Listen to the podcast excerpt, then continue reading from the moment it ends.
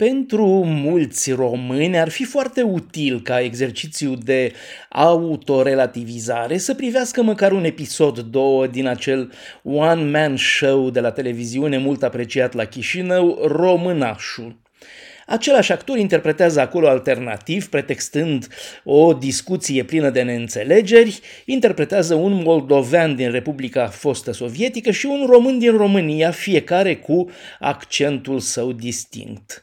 Românașul cu accentul său bucureștean și aere de superioritate nu iese întotdeauna bine din acele înfruntări retorice. Asta permite câteva reflexii despre ceea ce am mai spus și anume că toată lumea are un accent toată lumea are un accent și nu există norme absolute care ar face că un anume fel de a pronunța este superior altora. Dacă în momentul unirii, sub cuza, Dregătorii celor două principate, Moldova și Valahia, ar fi decis să păstreze capitala comună la Iași, un centru cultural de limbă română la acea vreme, poate mai important decât capitala Munteniei, ei bine, limba română oficială și literară de azi ar fi fost mult mai apropiată de pronunția și lexicul din Moldova decât cea în vigoare la București.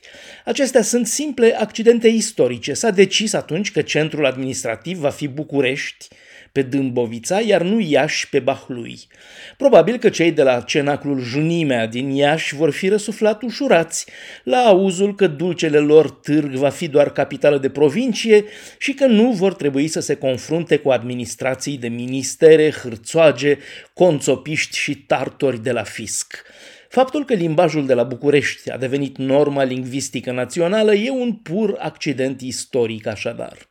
Revenind la românașul și la umorul blând de acolo, unii români, în special din Muntenia și mai ales din București, ar putea fi surprinși că se râde de ei la Chișinău, precum în menționatul show umoristic românașul.